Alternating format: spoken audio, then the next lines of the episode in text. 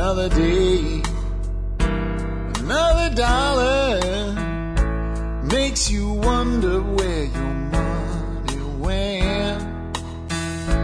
You can scream. Hi, folks. This is Jack Spirko with another edition of the Survival Podcast. As always, one man's view of the changing world and the changing times and the things that we can all do to live a better life. If times get tough, or even if they don't dictate it, is almost always the case from my personal mobile studio, my 2006.5 Jetta Diesel TDI, as I make my 50 mile commute between Arlington and Frisco, Texas. Uh, today is February 11th, a Wednesday, and I believe we are up to episode 139, which is pretty cool. There was no show yesterday. Part of it's going to be some math I'm going to give you today, and I tried to do it a different way, and uh, got to the office and, and r- checked my math and went, it just doesn't work, and it was too big a part of the show to uh, edit out, and uh, it was wrong. And I was just like, I can't put out wrong information. On the other side of that, additionally, I got to the office and I had about a million little flyers to put out. Uh, so I didn't have time to do anything with it anyway, honestly. So I decided no show yesterday. I'd rather do no show than a bad show or an inaccurate and wrong show. Because I have, do have a commitment to you guys, and it's not to make you happy with me.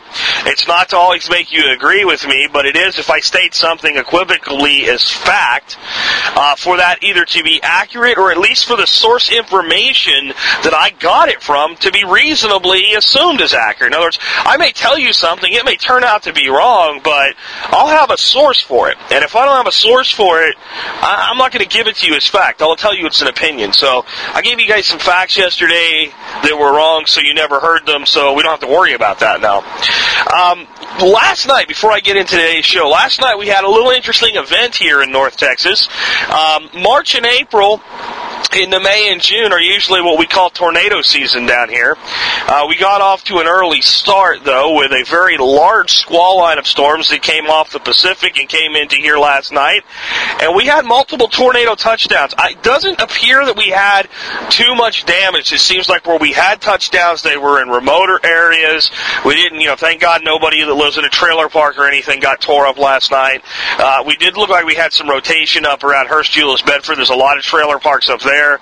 Uh, those guys have taken it on the chin in the past with flooding and tornadoes. Fortunately, they uh, they didn't get hit this time. So uh, I, I really haven't looked at the weather this morning at all. I don't know what happened. I know Oklahoma looked like it had some real pounding coming last night, and it looked like that storm was going to get stronger. So if if uh, anybody knows about places where they've taken it hard, maybe post on the forum about it, and let's uh, let's always always you know you kind of band together and see if there's uh, your fellow man you can help out. Uh, most of the people that get hit by these storms are uh, good country folks that uh, try to live a good life, and uh, you know we can just think back not too long ago about Greensburg, Kansas, and uh, what happened there, and you know, this one looks like maybe everybody skated it, but there'll be a big one this year again. There always is. There's probably going to be more than one. So that's just one reason why we prep, you know, and I posted on the forum last night a radar shot of the storm coming in, posted a couple updates during the storm, and for me it wasn't that big a deal. Our little wind gauge got up to 49 miles an hour. Uh, that might sound like a lot in some parts of the country, but that's kind of a non-event uh, for a Texas thunderstorm. If you're not talking 60, 70 miles an hour wind, nobody really cares. It's just not a big deal. Uh, we didn't even get any hail, so my plants made it through. And I said on the forum, I felt kind of guilty last night, standing out on the overhang, oh, under the overhang on the deck, watching the rain pound the ground, and worried that it might get too much or we might get some hail and it might damage my plants that were in the ground. Uh, when I knew other people just to my south and just to my north were worried about whether or not their house would be taken down. And somebody posted back and said, "Well, you should be happy that you can worry about that instead of your house because you prepared." And folks, we're we're preppers, man. I mean, that's why I do the show every day. But I'll tell you something about a tornado. You don't really prep your house for a tornado unless you started thinking about that the day you built it. And we bought a home like most people around here do. And if we take a direct hit, we take a direct hit like anybody else. These are one of these weather events that uh, your prepping is about. If you get hit directly, it's about picking up the pieces of what's left. And I guess our biggest prep is we have a second house we could go to. So uh, that would have been nice. But these storms, honestly, they scare me. They scare me more than anything else that we have to contend with because something like a hurricane, you know it's coming and you can evacuate. And, and you, if you have to evacuate once or twice a year, no problem. But these storms we get here in Texas, uh, we'll get one every two or three days through the summer, and you never know which one's going to let loose on you, and you can't evacuate. You just got to kind of hunker down and take it. So, you know, think about people if you're not in the part of the country, you know, Texas, straight up through the Dakotas, that whole piece called Tornado Alley. Send your thoughts to the folks that live there once in a while, man, because uh, it's a perfect uh, example of how things can go wrong even when we don't have any of the big global catastrophes happening. Anyway, on to today's show. I have been toying around with putting together an individual Declaration of Independence, and and to uh, to trash, as he's known on the forum, you're to have to wait, man, for me to come out with it because I'm actually taking this thing pretty seriously, and I'm going through it, and I'm thinking about all the things that we can reasonably expect somebody in the in the you know this day and age to totally divorce themselves from. And I'm also trying to do it in a way that doesn't get anybody in any trouble. I don't want anybody on a terror watch list. I don't want anybody being accused of renouncing their citizenship and the the, you know the uh, the, uh, the the the uh, what am I looking for? I'm saying credentials, but I'm thinking uh, the rights and uh, and uh, protections that go with citizenship because that's not what we're talking about with this. But we are talking about some level of civil disobedience, and I'm going to talk more about civil disobedience today too. I think we're getting to a point where if we don't take the reins of our government back soon, and we're never, you know, the thing is, I, I want to talk to you today too about some of the people that we look back into history and think, now that was a president, and how, you know, maybe they weren't quite as great as we think, and we've always had problems with our government, but now we're getting to a point where it's running away. And uh, to make this point and to really start off on the right foot in the right direction, I want to tell you, you know, what just happened is this stimulus bill occurred. We had a few turncoats from the Republicans, just like I said we would, to get the vote you know, pass cloture into a final vote, and then they voted for it yes again on the cloture vote. And I think we need to send those three senators a message. So I'm going to name them today, and I'm going to put contact information for them, or them, and I'm going to ask you to do something if you if you agree with me after this show and going into the next several elections with these three people, no matter where you live. And we're going to start making it known that people in Texas can influence an election in Maine or Pennsylvania, and that is constitutional constitutional and that is legal, and we're going to start making it known, especially to senators, because there's only a hundred of those clowns, and there's only 30 of them up for re-election at any one time. And if we're happy with half of them, and if you know another ten of them are, uh, you know, it doesn't. There's nothing we can do about it. Their their their people are happy with them. And that only leaves us three or four that are in the middle that we're really unhappy with. We can make their campaigns different, even from another state. So I'm going to talk about that. But what I want to point out is exactly what I said was going to happen occurred with this damn thing. You know, they went in and negotiated, and then they came out and called it bipartisan, and it's not bipartisan. It's not bipartisan when you have three rhinos, and here's the names of our three rhinos. And for those who don't know the term, a rhino is a Republican in name only. And if you're a first time listener, I am not a Republican advocate. I am not a conservative talk show host. I am a libertarian. I don't want either one of these parties in control of my nation anymore, but I do expect the people in their parties that name themselves this way to adhere to some level of the principles that they say they do. And that is, you know, Republicans are not supposed to be for growing the power and size of government. And we've just grown the power and size of government by $837 billion, so these three turncoats gotta go. They are Olympia Snowe of Maine, Susan Collins of Maine, and Arlen Specter of Pennsylvania. Now, I called Arlen Specter's people, and I said, you know, I voted for the senator in the past when I was a resident of Pennsylvania, and it, I am appalled that he's voted yes on this closure vote, and I advised him to reconsider his vote going forward. And she basically said, okay, we, you know, we've written that down. And then she said, can I get your zip code? And I said, 76017. She said, where's that? I said, Texas. She goes, sir, you realize that Arlen Specter is not your senator any longer. I said, excuse me, would you repeat that? She said, you realize that Arlen, Senate, Arlen Specter is not your senator anymore. I said, listen, I am a citizen of the United States. He's a United States Senator. He is accountable to me. Now, I don't get to vote in his election, but I am damn sure going to make sure that I contribute to the campaign of whoever runs against him in the primaries.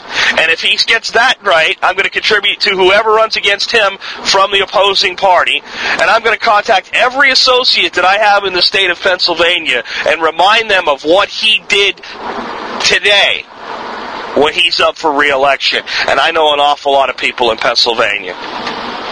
And I'm willing to spend quite a bit of money when I'm hacked off. So you relay that to the senator and tell him, as far as I'm concerned, he still works for me.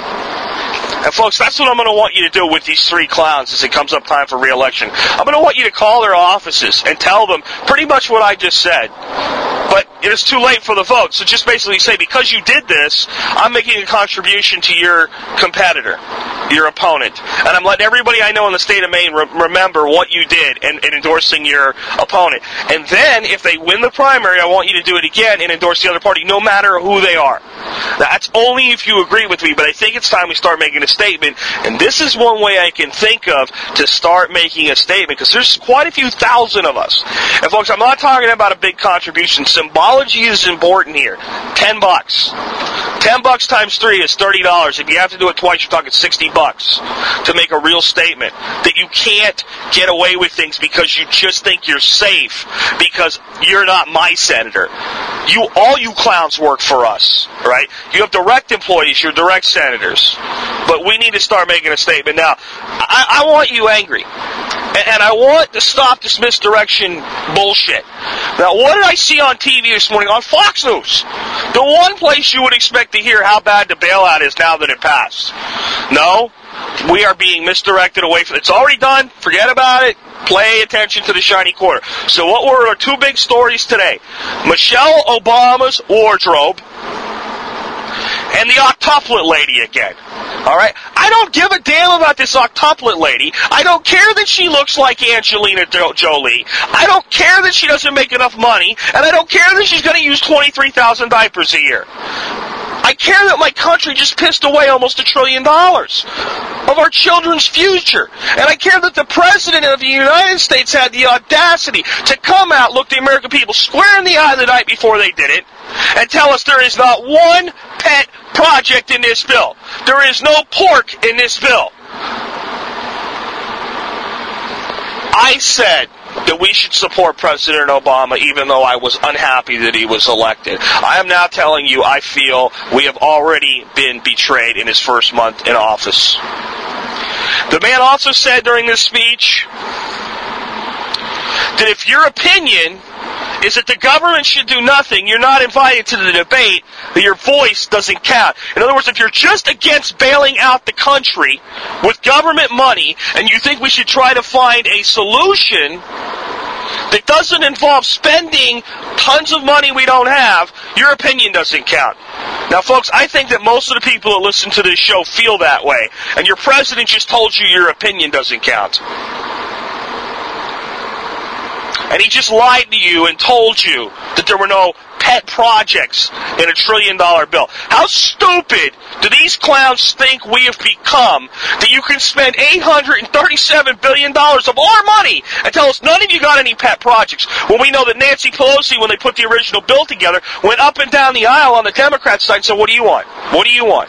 What do you want? Now there's no earmarks in the bill. It's not specifically earmarked to, to you know, representative so-and-so's district, but when it goes to the state, it goes to the state. When it goes to a city, it goes to the city. And the governors and the mayors are lining up with their wish lists, and we're bailing the whole damn country out now. And remember what we were sold. So every day what I want to do is, even if I'm talking about storing food, I want to tell you one thing that $837 billion could have bought. And uh, then we can look at what we're getting and say which one would we have rather had. Let's say we threw away the tax cuts. We just spent $837 billion on one thing.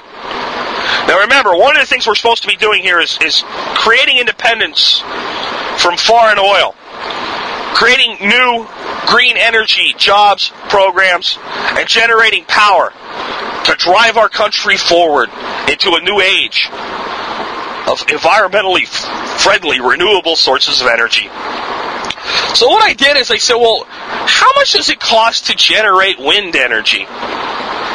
And I went to GE's website and I looked at the specs on their big, giant commercial turbines, and they gave me a number of between three and a half to four cents per kilowatt for wind generation of electricity. This is the this is the whole cost of projects designed to turn you know construction everything. Three and a half to four cents a kilowatt. So I said, well, let's take 837 billion freaking dollars and divide it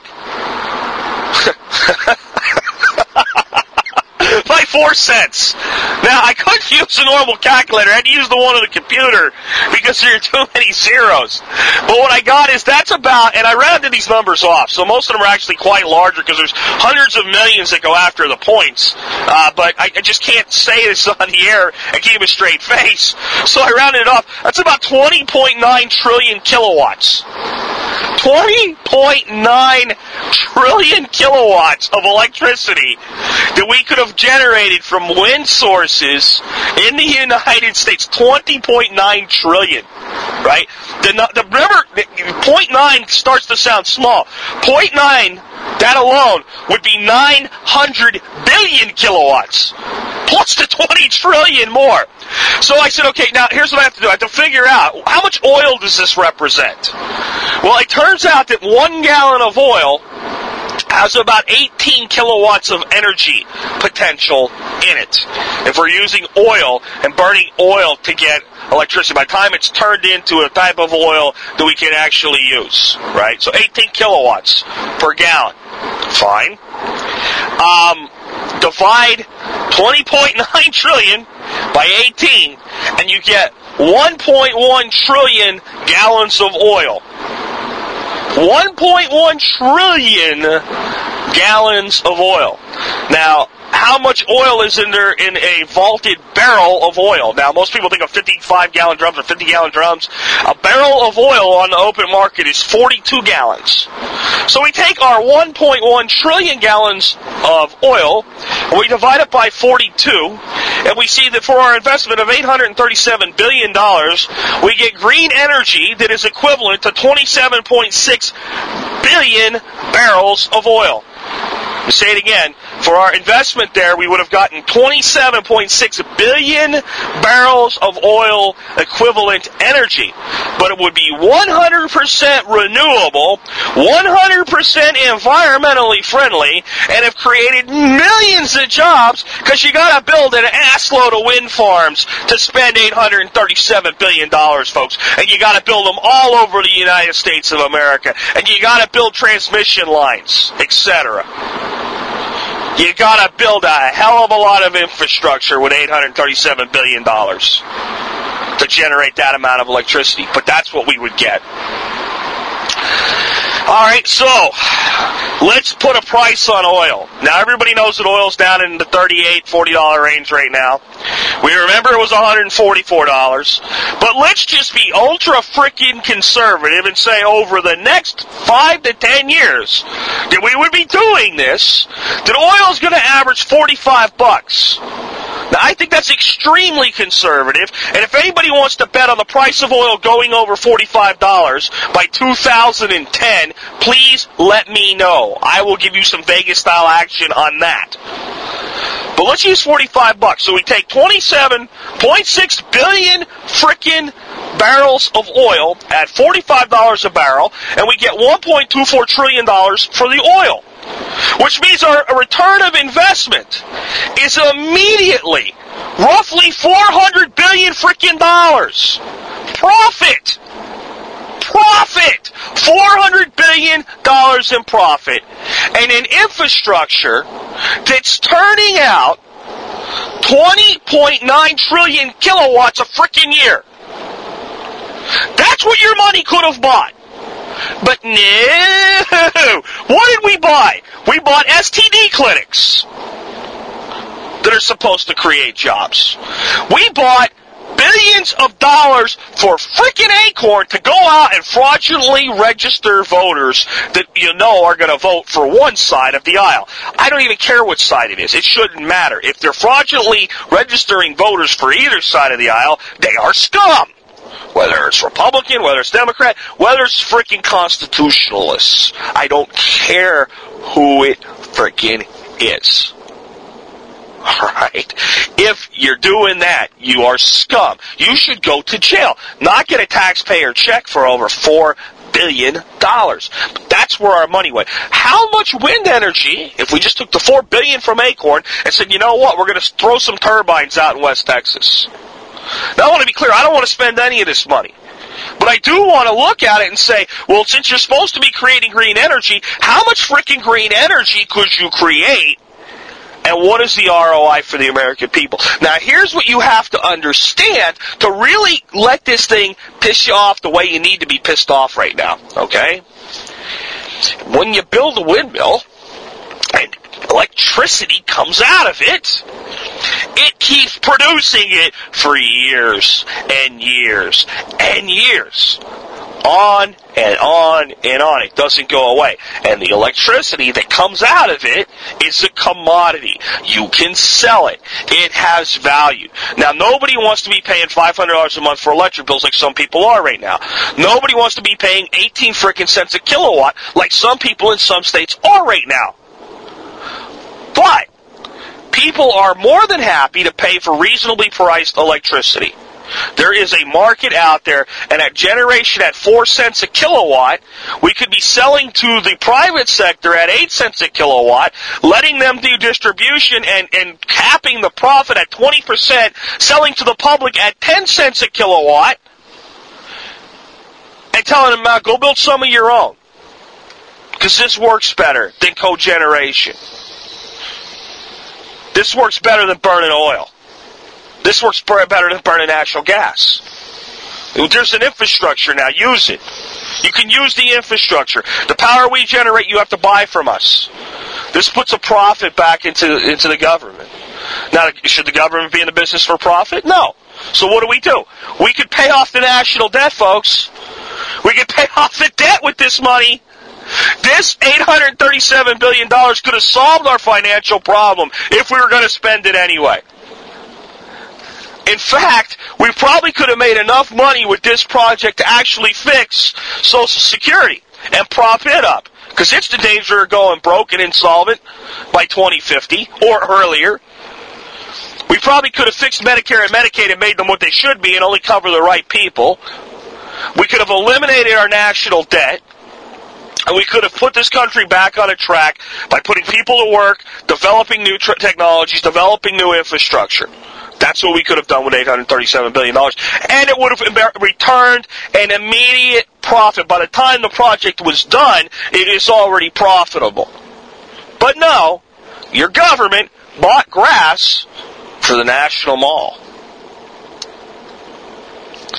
Your government spent a combined almost $20 billion to supposedly provide oversight and transparency on how they're spending our money, yet no one, including the senators that voted for this bill, really know everything that's in it and how it's all allocated and where all the money is going and how many programs are really there.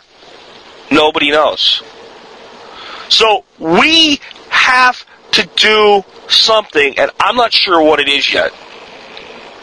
But I do think declaring independence from some of the systems and placing a statement in front of our government that you work for us and I'm going to hold you accountable as an employee and you're under review and your job is up for termination at this point is a good start.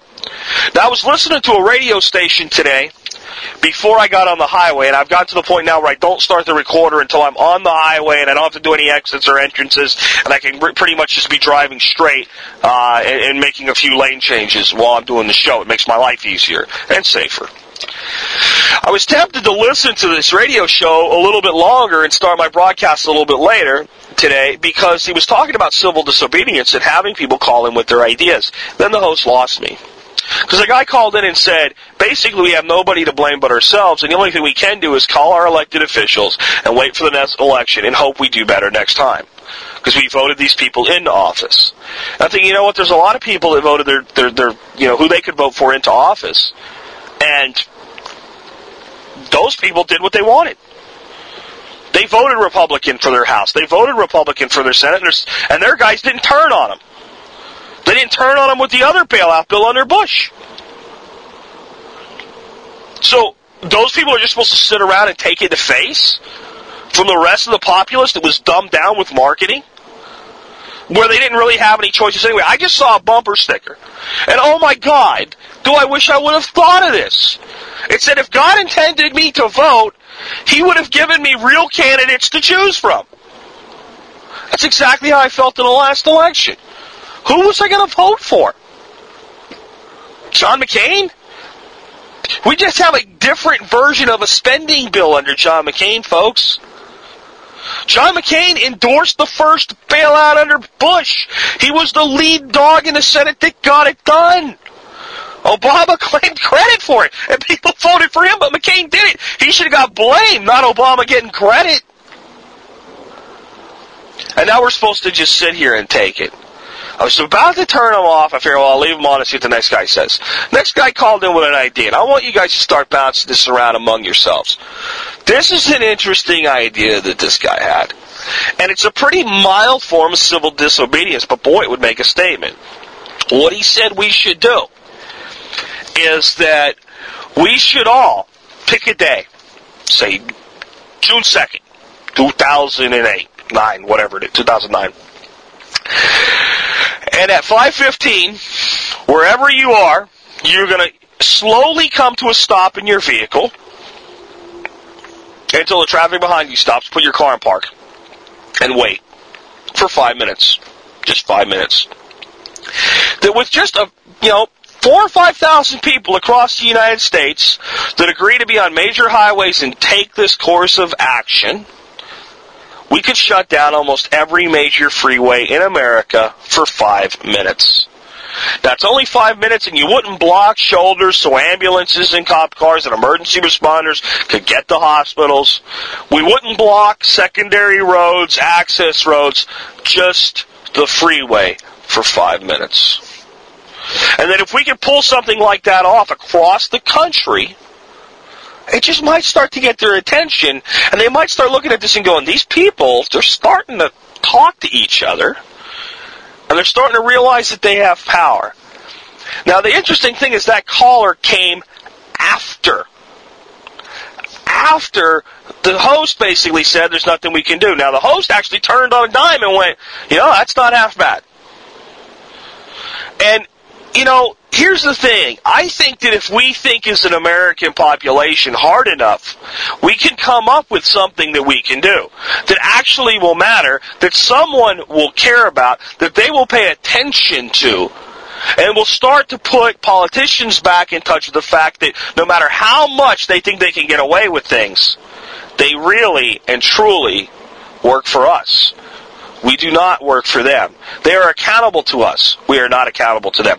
We have the power. They do not. We've lost touch with that, and so have they. And we need to bring it back in front of them. And what it makes me think of is a story. It was a story that somewhere back in the 1800s, and I don't remember the guy's name, but some guy decided we needed to close the patent office. No more patents. And they said, well, why are you making this motion to close the patent office? I mean, what did the patent office ever do to you? What do you have against the patent office? And this guy said, I don't have anything against the patent office. It just doesn't matter anymore. And I said, what, what do you mean it doesn't matter anymore? He said, well, everything that will ever be invented has already been invented. There's, there's nothing left to invent. We've reached such a peak of invention and possibility that there's nothing left. And of course, he got nowhere with it.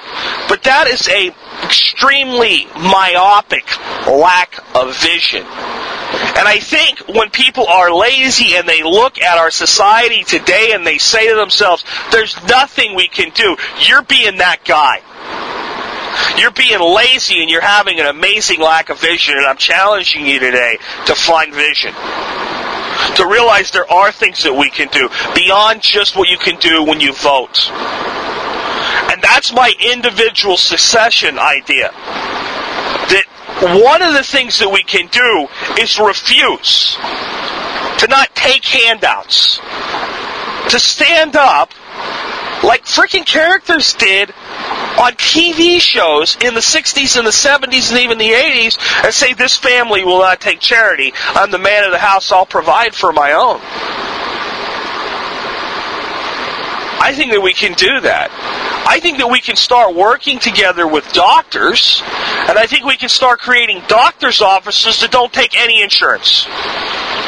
You go to Dr. So and so, he doesn't take insurance. But what he does is since Medicaid pays him 35 bucks for an office visit, and he has to wait a month to get his 35 bucks, and he has to fill out all kinds of paperwork and all kinds of overhead, he sees patients without insurance for $35 cash on the barrel for a basic office visit.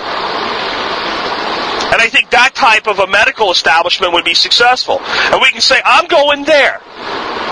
And if we have insurance, and you say, well, what do I have insurance for? You have insurance for tests that are beyond the scope of a normal office visit. And he can send you to a clinic that takes your insurance for tests.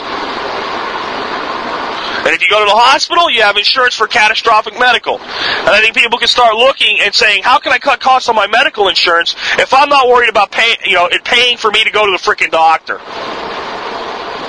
If I'm willing to spend, if I'm willing to look at a man that spent eight freaking years in school and two years as a resident to get his credentials and say, yes, doctor, 20 minutes a year time is worth $35. I'll give you that decency that your time's worth that, and I can afford to pay that if I really need to go to the freaking doctor. And if you have to go get expensive medications because that's what you need, you use your insurance for that. But day to day medical, you pay out of pocket. Cash. And then you damn sure make sure you use the deductions that are available to you in the government. That's just one idea of saying no more. But we have to have other people participate for that one. You don't have to have other people participate to send send your food stamps back to the government. You qualify for food stamps? Change your mind. Send them back. Don't take WIC. Don't take welfare. Go, I'm gonna have to edit that out because I used the F word there. But go get a job. Seriously, go get a job instead of sitting around on welfare. And people would say, "Well, Jack, people have been saying that for years." I'm not saying it to everybody on welfare. I'm saying it to one person who's actually willing to listen. And I really don't know exactly all the things to do with this, and I'm looking for you to help me. I'm looking for ways that we can make this concept better and stronger and make it more about creating more independence. I think that we need to say if you're going to if you're going to sign this Declaration of Independence, you're going to do something to create your own source of energy. Maybe you don't have the money to go out and build a big photovoltaic system, but you're going to at least put in a little redundant backup system, a solar panel, a battery, and a few lights. You'll begin the process that you're going to produce some of your own food that you're going to buy from local agriculture. Maybe we go back to my call to arms and we wrap some of those things into it. But I'm looking for you to tell me what you think we can do. How we can stand up together and be collective. I didn't start this show to become some of a some kind of a political influence or to become some kind of a of a of a cult leader. I started this show because I believe in people like the people that listen to my show today. Because I believe in the ideal that is America returning to what it used to be. Because I believe in you. And I believe in the creativity and the entrepreneurialism and the power of the American people. And I still believe in the Constitution of the United States of America. And I believe that many men shed their blood for that document. And I'm watching our politicians pee on it right now and crap on it right now. And I'm watching the last vestiges of the free enterprise system that made our country the greatest in the world, and I am not freaking ashamed to say that. This country has done more than any country that has ever existed. And we didn't do it because we are simply great. We did it because we had a system that allowed human greatness to excel. We're not better than everybody else. The system has been better than everybody else. But what do we want to do now? We want to turn the system into everybody else's system. Everybody else's system has failed. We have people in Britain with great health care, but they can't get treatment because their life is not as valuable as the treatment that's available to them. That is a failure. France has amazing unemployment rates, and it's hard to find a job in France, so the citizens are leaving because once you hire somebody in France, it's almost impossible to fire them. So French industry is in massive decline. That is failure. That is failure. President Obama said that Japan had a time called the lost decade, and it was because when they had a financial crisis, they didn't do anything. That is a lie. They did exactly what they, we are doing now. They pumped a bunch of money into the system. They fired up their own printing presses at their own central bank. They did exactly what we're doing, and that is why Japan's economy had a lost decade, and that's what it's setting you and I up for. So what can we as a people do? How can we create an act of secession? How can we say, Dear Congressman, I am no longer subject to your systems, but you are subject to my employment because my money is funding you. Are there other acts of civil disobedience that we can take that are non-violent? Because one of those things the radio host said, you know, back in the 60s, it was taking over buildings and setting things on fire and people getting shot. That's not how you get something done. But what if 50 million Americans decided not to go to work for a week and not to take any vacation pay during that week? To shut the economy down for seven days. You don't buy any food, you don't go anywhere, you use the lights and the heat and the electricity as little as possible. You don't take vacation pay, so you don't pay any taxes. You don't spend any money, so you don't pay any taxes. And 50 million Americans took their tax contributions away for five days or seven days. You think that would get their attention? I think it would get their attention. It's hundreds of billions of dollars, folks, gone. And it never comes back. It doesn't reset. It's lost.